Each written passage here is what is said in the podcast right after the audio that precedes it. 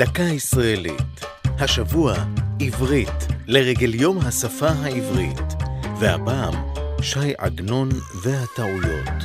מי היה מאמין שזוכה פרס נובל לספרות, ש"י עגנון, מאושיות השפה העברית, נלחם במתקניה? ובכן, בתחילת שנות ה-30 הצטרף עגנון כחבר מן המניין לוועד הלשון העברית, הגוף שהיה אז הסמכות העליונה בענייני השפה.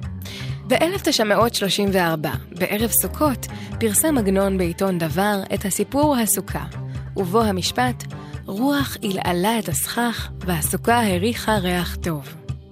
ועד הלשון העברית הזדעק. הם טענו כי משמעות המילה הריח אינה נתן ריח, אלא חש באפו ריח של דבר מה.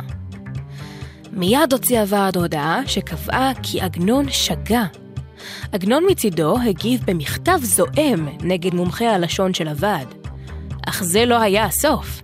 כעבור שנים אחדות פורסמה במדור טעויות סופרים בעיתון הארץ רשימה שבה יוחסו לעגנון לא פחות משש שגיאות עברית בקובץ סיפורים שפרסם. הסופר המעוטר נעלב עד עומקי נשמתו, והתפטר בחמת זעם מחברותו בוועד.